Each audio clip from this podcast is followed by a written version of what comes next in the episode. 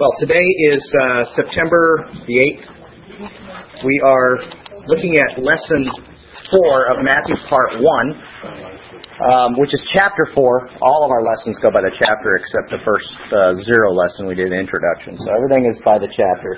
Uh, you see I've written on the blackboard uh, Sukkot Shlomecha, which is the shelter of your peace. Sukkot, anybody who's interested, that sounds and looks like sukkah. Sukkot is the definite, so it's it's uh, it's a specific shelter. Uh, as we enter these uh, these high holy days coming up, we have uh, Sukkot, which is uh, at the end of the month. This month, uh, it's actually the middle of the month of Tishri, but at the end of this month, on the Gregorian calendar, we have Sukkot will be beginning. We lived in shelters. Imagine what it was like in the wilderness which I don't know if you knew this or not, but that is your responsibility to always be imagining what it was like in the wilderness. Imagine what it was like in the wilderness to live in a shelter where you could gaze up at night. Maybe the tent wasn't very nice or whatever. Oh, careful. You okay? the uh, the shelter. Good thing people were there to catch you, huh? The shelter provided a view of a something overhead, not stars.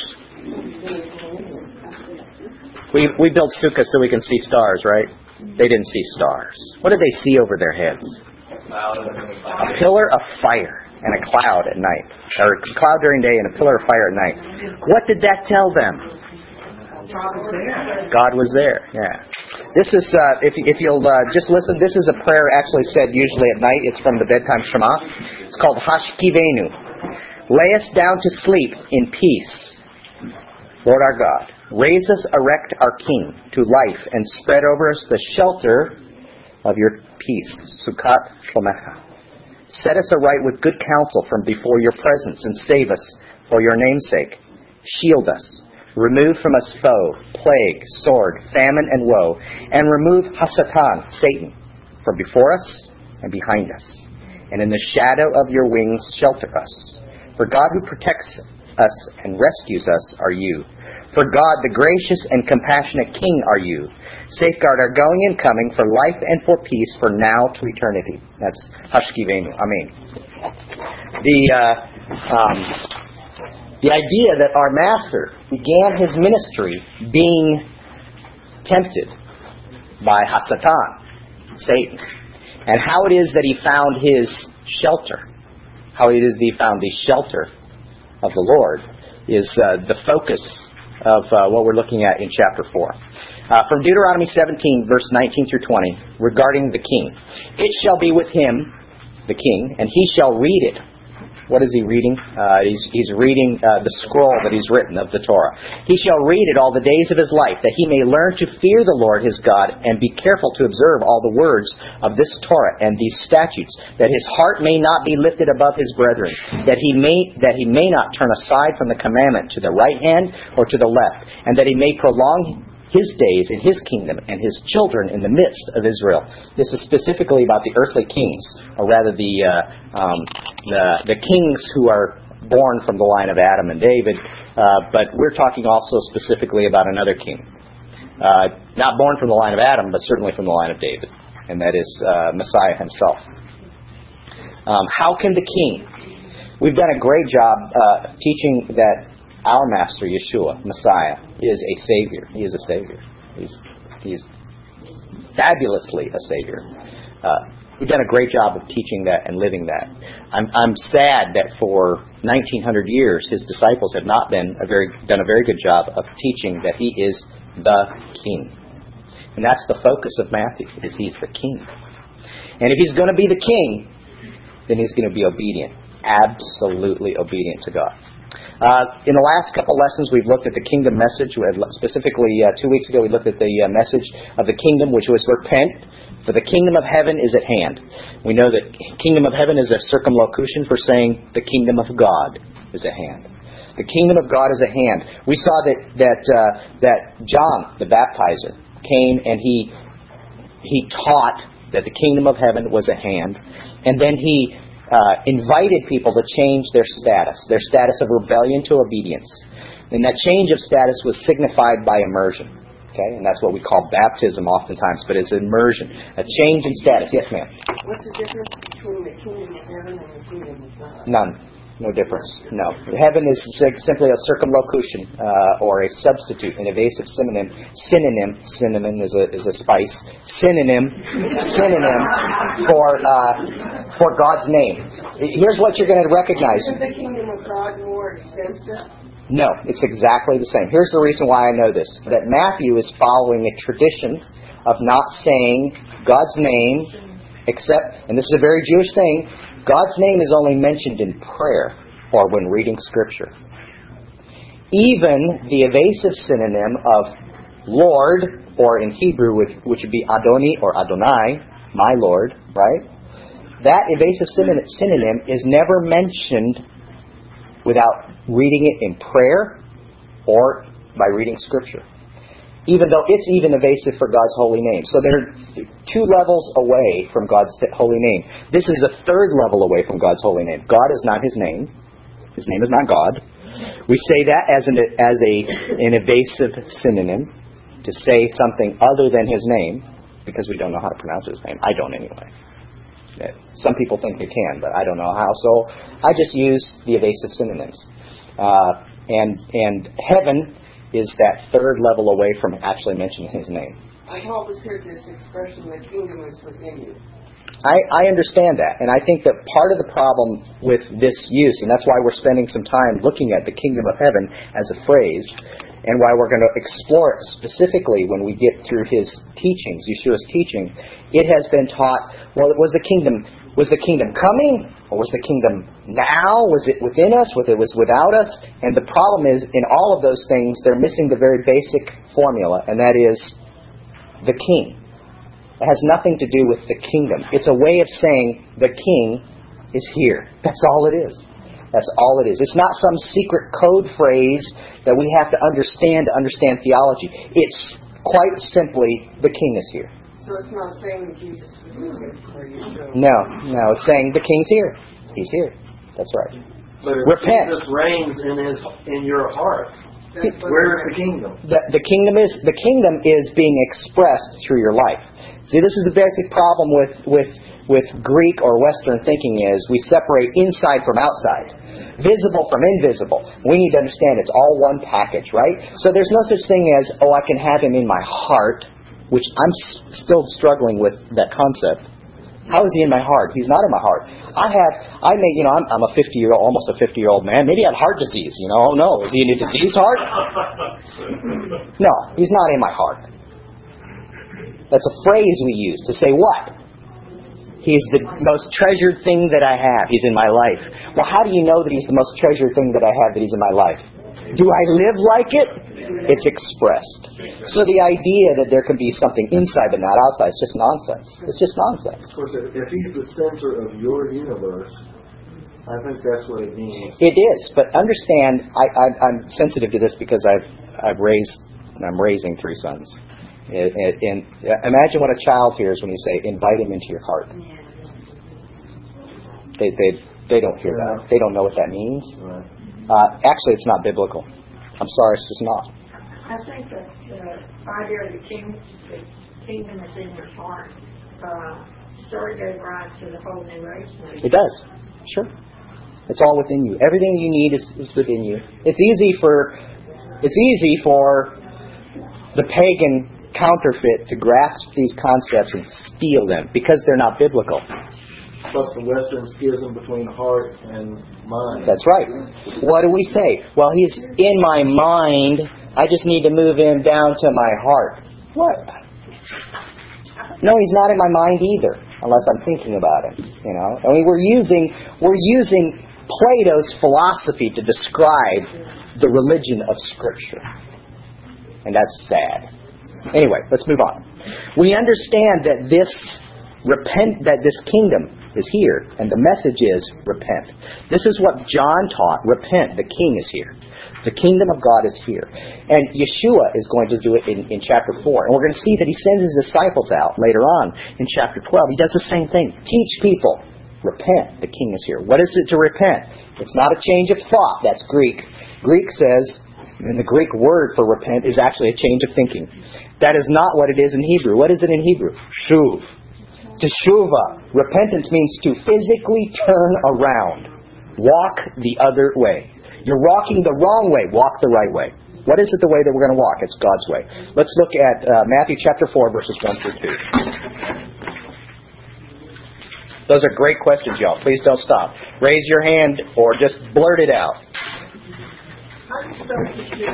Teshuva. It is a uh, well, a a uh, transliteration would be T, and some people put a E or uh, an apostrophe. Teshuva. C uh, S H U V A H. Teshuva or Teshuva. Depends on whether you're Israeli Hebrew or whether you speak an Ashkenazi Hebrew. Uh, Brooklyn, excuse me, Brooklyn or Israeli? Teshuva is how we say it in the United States. Teshuvah, I think, is probably more correct for, for Israeli Hebrew. Uh, Matthew chapter 4, verse 1 through 2. I speak Ashkenazi, by the way. Then Yeshua was led up by the Spirit into the wilderness to be tempted by the devil. Hasatan would be the way you'd say that in Hebrew. Uh, and when he had fasted 40 days and 40 nights, afterward he was hungry. After 40 days of fasting, we, we know this 40 days of fasting thing, right? It's Moses. That's the, that's the picture we're supposed to get. Matthew, a good Jew, wants us to draw that connection right away. Just like Moses. He's like Moses.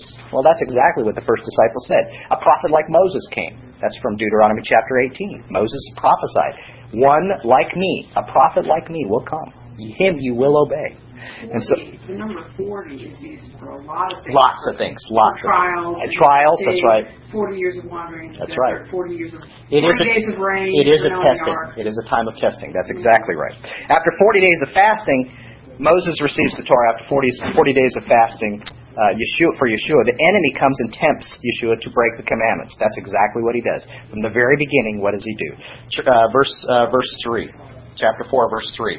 Now, when the tempter came to him, and he said, If you are the Son of God, command that these stones become bread.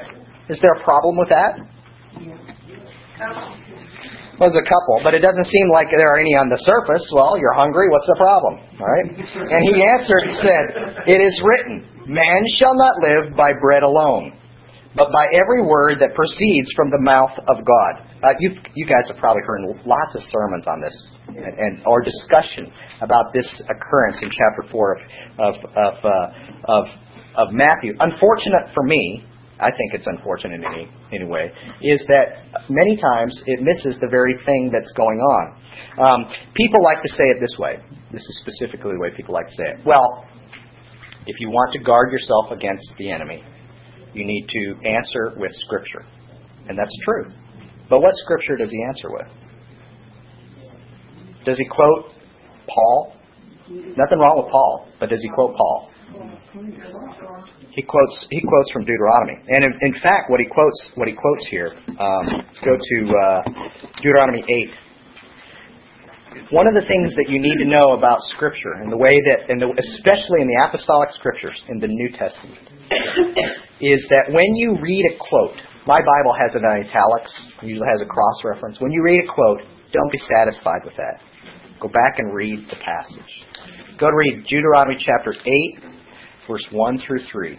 Every commandment which I command you today, you must be careful to observe, that you may live and multiply and go in and possess the land which the Lord swore to your fathers.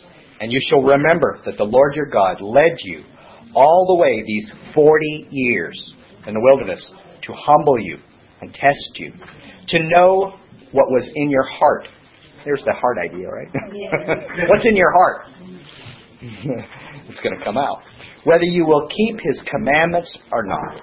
So he humbled you and allowed you to hunger, and fed you with manna which you did not know, nor did your fathers know, that he might make you know that man shall not live by bread alone, but man lives by every word that proceeds from the mouth of God.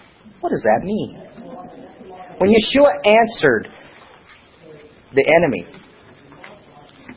man doesn't live by bread alone, but by every word that proceeds from the mouth of God. What did he mean? Why is that a good defense? Because we're more than just our bodies, more than just our flesh. here in this world. We're something above and beyond that. Well, you're actually making the reference to depend on God for everything because you're actually the, the, the, the paraphrase is the clincher is basically you know don't don't live by bread alone but by the word of God. But if you go back and read again, the, It's everything. is God centered. Absolutely. We're going to see. We're going to see when we get later on, and and cross reference over to John chapter six, that this idea of bread, bread is a messianic thing. It's a messianic symbol. Okay. We saw that he was born where in Bethlehem, the house of bread. Right. It is a messianic symbol in some way. And in John chapter six, Yeshua makes this direct correlation. Moses when you followed Moses, God sent manna from heaven.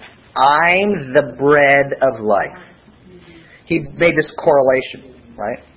And so we see this. Uh, this is what he did at uh, uh, uh, Capernaum. You go to the synagogue in Capernaum, Capernaum, that's where he said that. The idea that bread is related to Messiah. So right away we see this messianic reference. Turn these stones to bread. Man shall not live by bread alone. This is a messianic. We're supposed to sit up and pay attention. Whoa, this is a messianic thing. And in fact, you're going to see, even in extant writings, that bread is always related somehow to Messiah. What's the What's the uh, big thing in Ruth? Is there a bread picture in Ruth, the book of Ruth? What's in the book of Ruth? Kinsman Redeemer. There's a kinsman redeemer, yes. But in Ruth, she's working the fields, right? And in fact, where, when, when do we read Ruth? We read Ruth at the harvest time at at at, at uh, uh, Shavuot, right? And the idea that barley loaves are waved and all this bread thing. It's a messianic symbol. It's a messianic symbol. Who is who is she? Who's Ruth?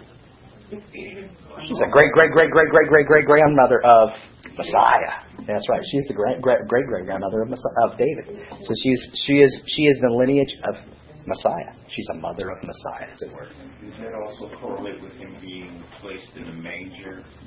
Oh sure. Yeah, all those pictures. Yeah, all those pictures. Yeah, all I mean, great pictures. Exactly right. Um, interesting. His commandments. But what we see is that God said, go to Deuteronomy chapter six. At the end, verse 24, and I think I read this to us a couple weeks ago. Chapter 6, verse 24. And the Lord commanded us to observe all these statutes, to fear the Lord our God for our good always, that he might preserve us alive as it is this day. Then it will be righteousness for us if we are careful to observe all these commandments before the Lord our God as he has commanded us. The idea that God gave words that were life changing, that if we live by them, we live, is the whole idea behind man shall not live by bread alone, but by every word that proceeds from the mouth of God. We're about to go into the holy days here shortly, the high holy days.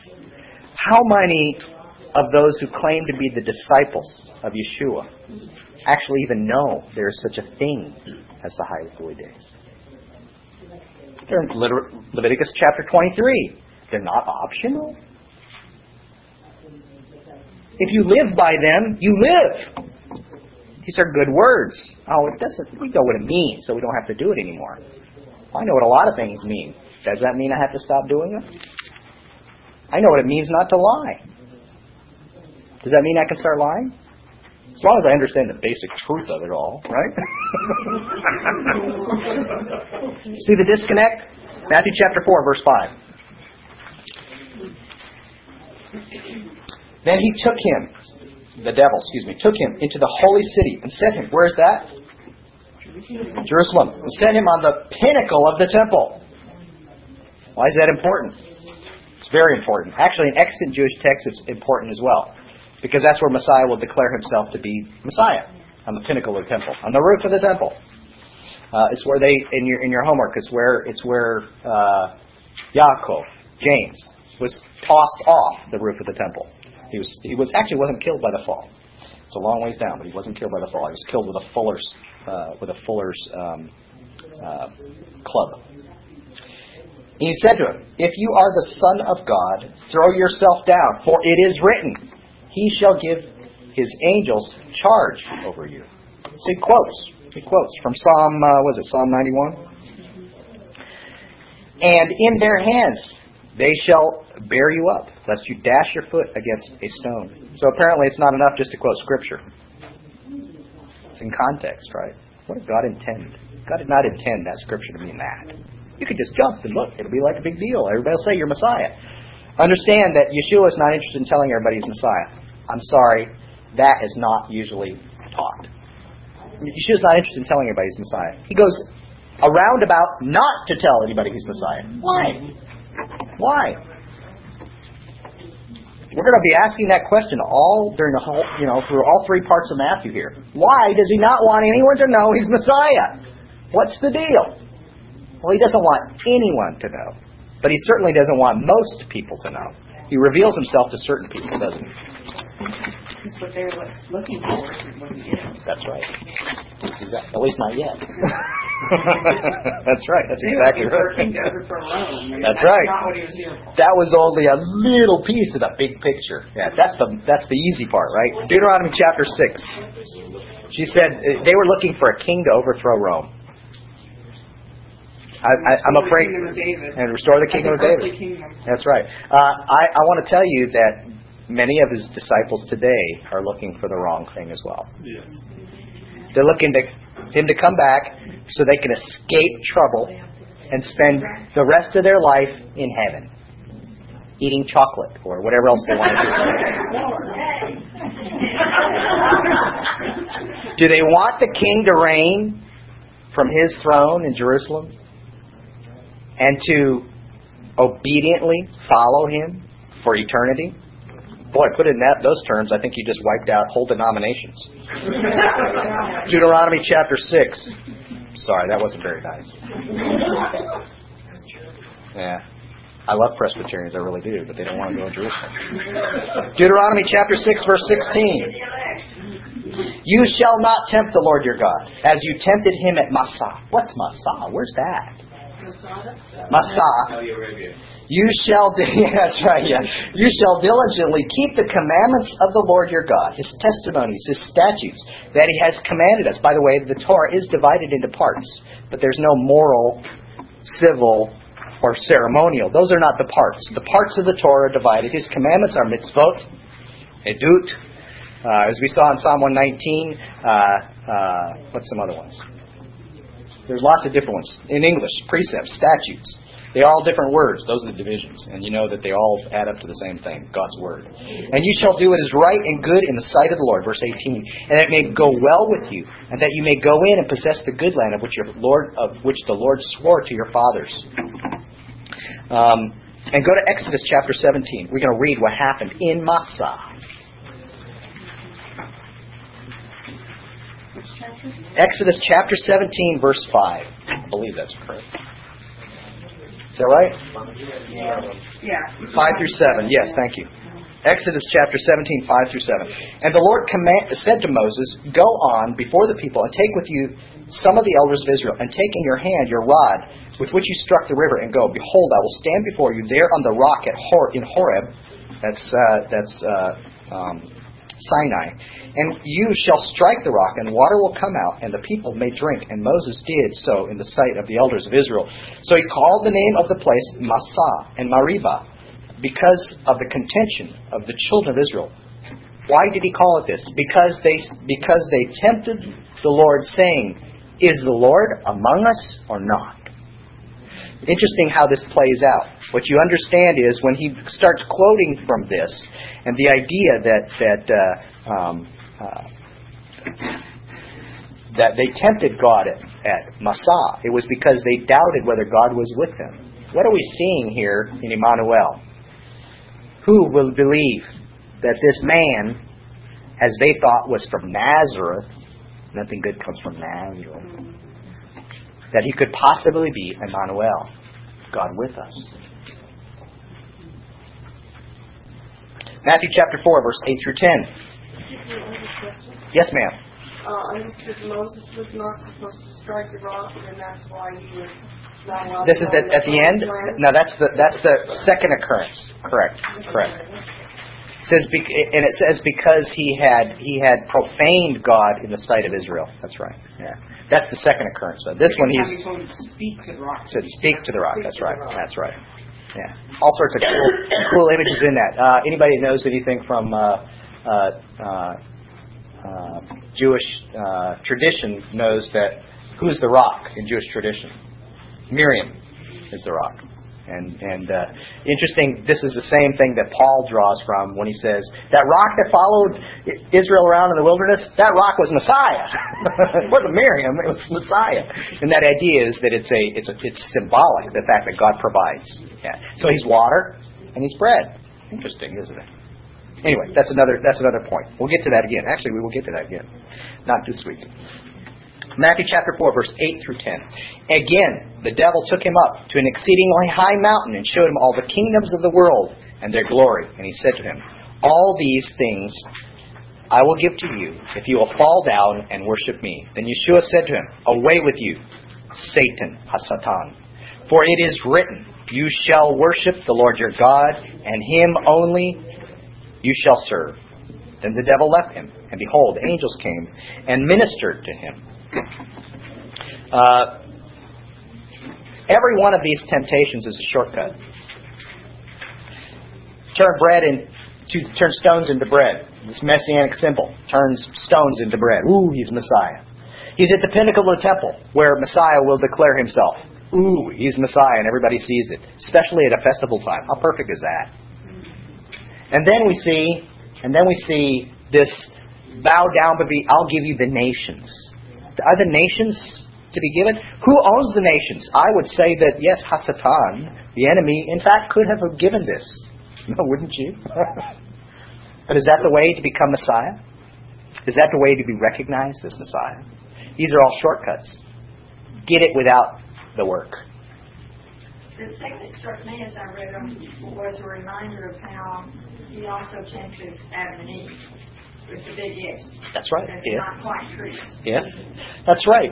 Uh, you will surely die in the day that you eat it, will you? Well, technically, he was correct, wasn't he? In their understanding, did they really die? No, they didn't. Well, we know that really they did, but it's not the same, is it?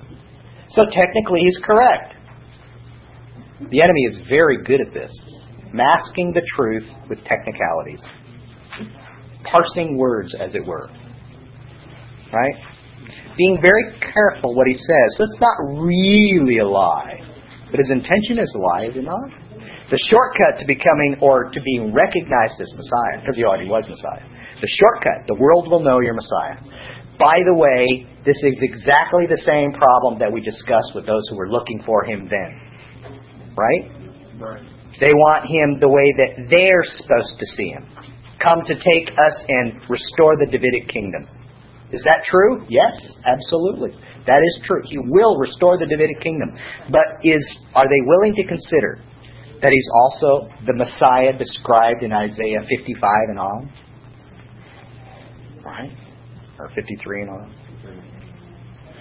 Is he, is, are you willing to accept that he could be a suffering Messiah as well? This is why Judaism actually has two Messiahs, because it's, it's, they're unwilling to accept. We're sometimes unwilling to accept that this one person can be described these two different ways as sufferer and as victor. So it's all a shortcut to the coronation. Uh, Deuteronomy chapter 6. Go back again to Deuteronomy chapter 6 one of the most important chapters in all Scripture.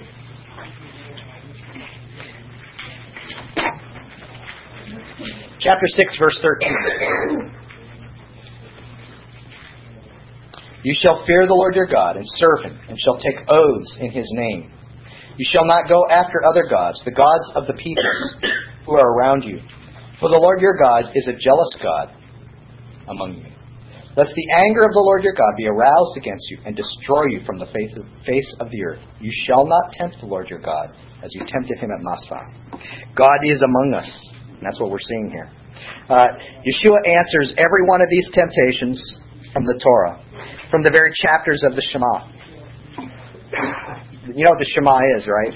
It's why you begin your day. Well, you begin your day because he says this, but you begin your day by the Shema because it's like saying, okay, you're the king, speaking to God. You're the king. I'm the subject. I take your yoke upon me. I will, I will obediently follow you today. That's why we end it at the end of the day. It's an opportunity for us to consider have, how did I do today? He's a forgiving God. He knows that we don't do very good most of the time. but He doesn't give up on us as easily as we give up on ourselves. We simply go, I can't, and so I won't. And He says, You can't, but can you trust in me? Can you obey me anyway?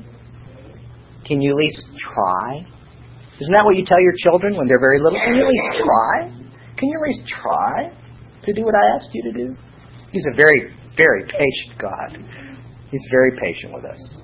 But what he delights in is children who will stand before him and say, Will you speak and tell me what to do again?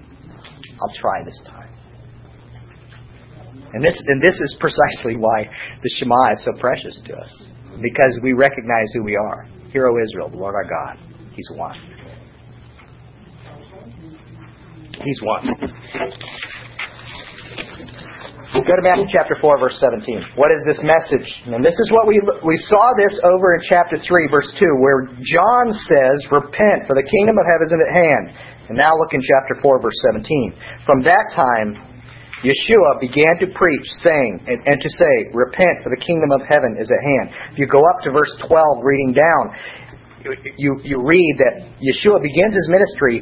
He leaving Nazareth, verse 13. He came and dwelt at Capernaum, which is by the sea, in the, in the regions of Zebulun and Naphtali, uh, that it might be fulfilled which was spoken by Isaiah the prophet, the land of Zebulun and the land of uh, Naphtali, by the way of the sea, beyond the Jordan, Galilee of the Gentiles. The people who sat in darkness have seen a great light, and upon those who sat in the region and shadow of death, light has dawned. And then it says in verse 17, From that time Yeshua began to preach and say, Repent, for the kingdom of heaven is at hand. Go to chapter 4, verse 23.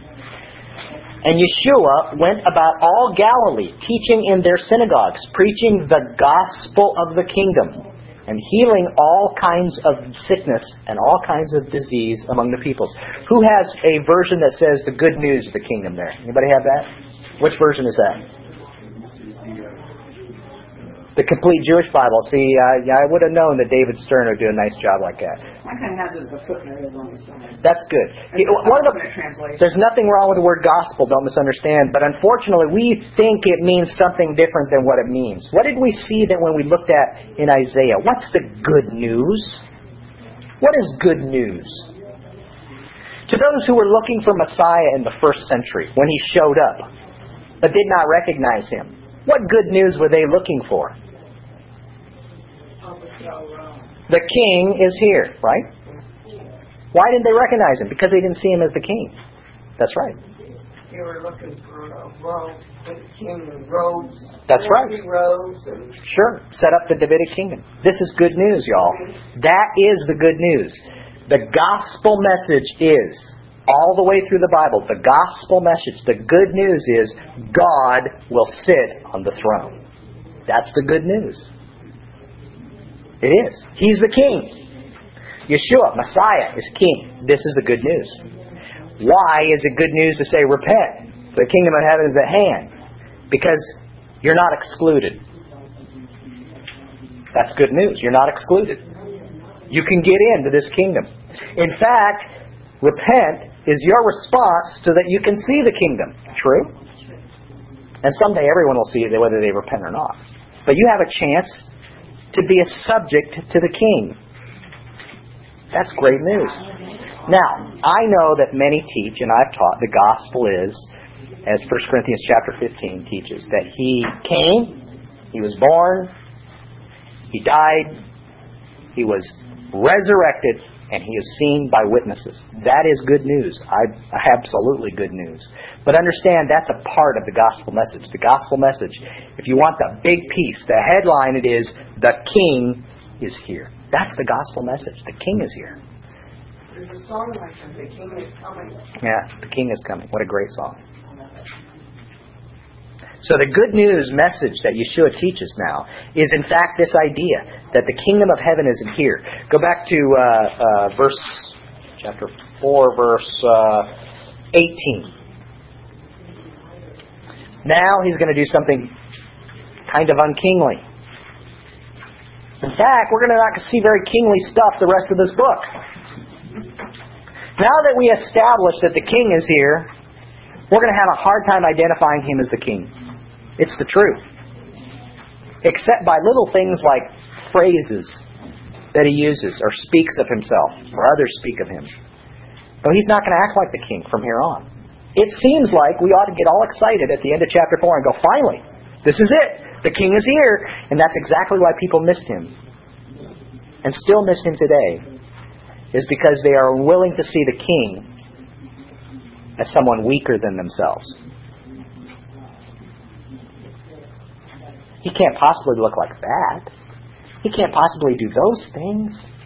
Come on, where's where's the where's the tanks and the you know the jets and the you know and the and the parades and all that stuff. The throne. Come on, let me see the king. Right? That's what I. I'm sorry. That's the way I would like to see it. okay, the songs and the choirs and everything. now the king looks different, doesn't he? And here's what he, what does he start doing? He starts doing something that is very unusual unless you get a grasp of why he spoke to the enemy the way he did from God's Word, speaking about obedience to God's Word. Because what he begins is he begins the life of a Torah teacher. I mean, you know, I mean, of all the things that you would name, you know, that wouldn't be the pinnacle unless you had a deep background in Jewish things. And then you'd say, oh yes, that's that's the ones that we really look to. Those are the ones, the sages of Israel, that are the closest to God. They're the ones that we follow. They they're the ones that give us a glimpse of what is invisible. But some people did recognize They that did. his teaching was out of the ordinary. That's right. Like the rabbis. And we are we are definitely going to see that when we get into the what's called the Sermon on the Mount. That's exactly right. So he starts this, this ministry, chapter 4, verse 18. He says, And Yeshua, walking by the Sea of Galilee, saw two brothers, Shimon, called Kepha, Simon, called Peter, and Andrew, his brother, casting a net into the sea, for they were fishermen.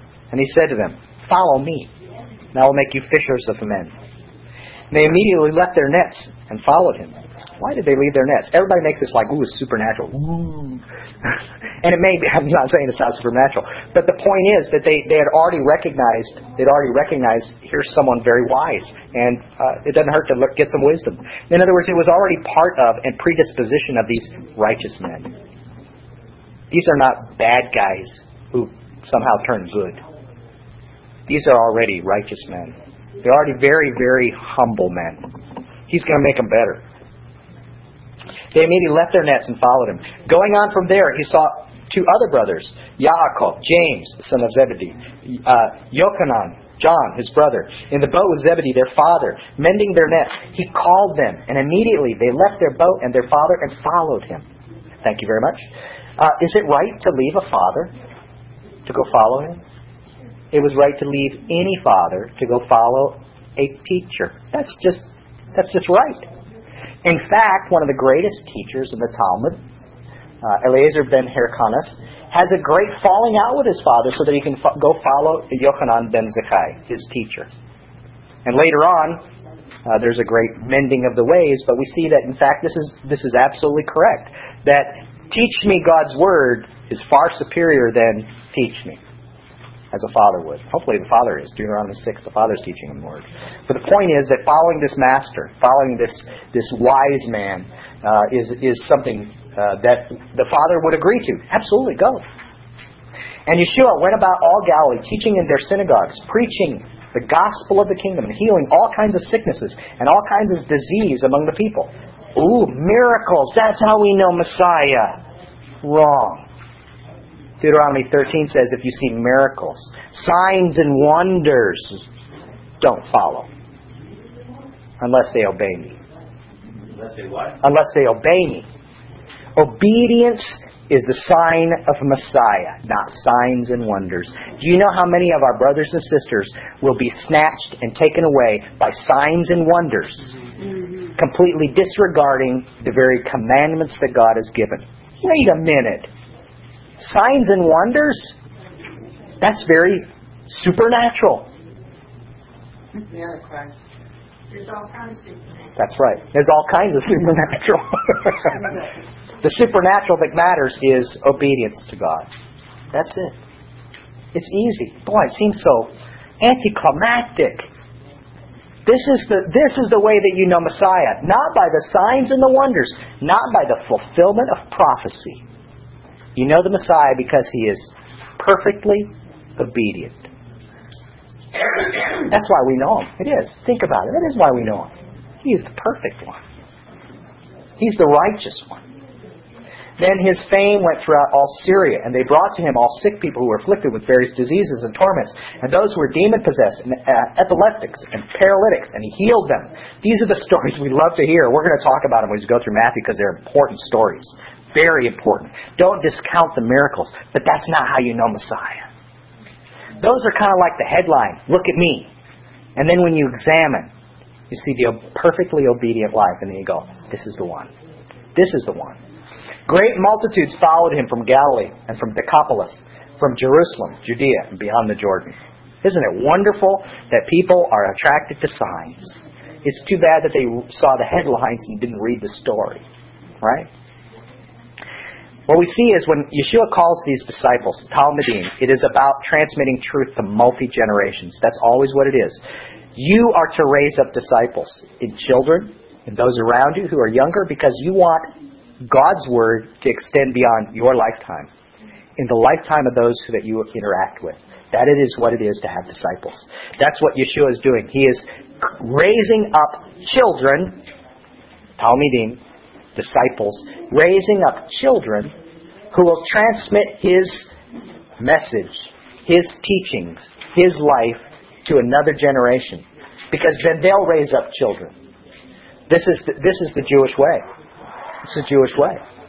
You know, God's Word, as we've seen, can be completely discounted if it isn't taught. I mean, Bible's everywhere. But are people living by God's Word? It is what is required is to teach. Teach another generation. Um,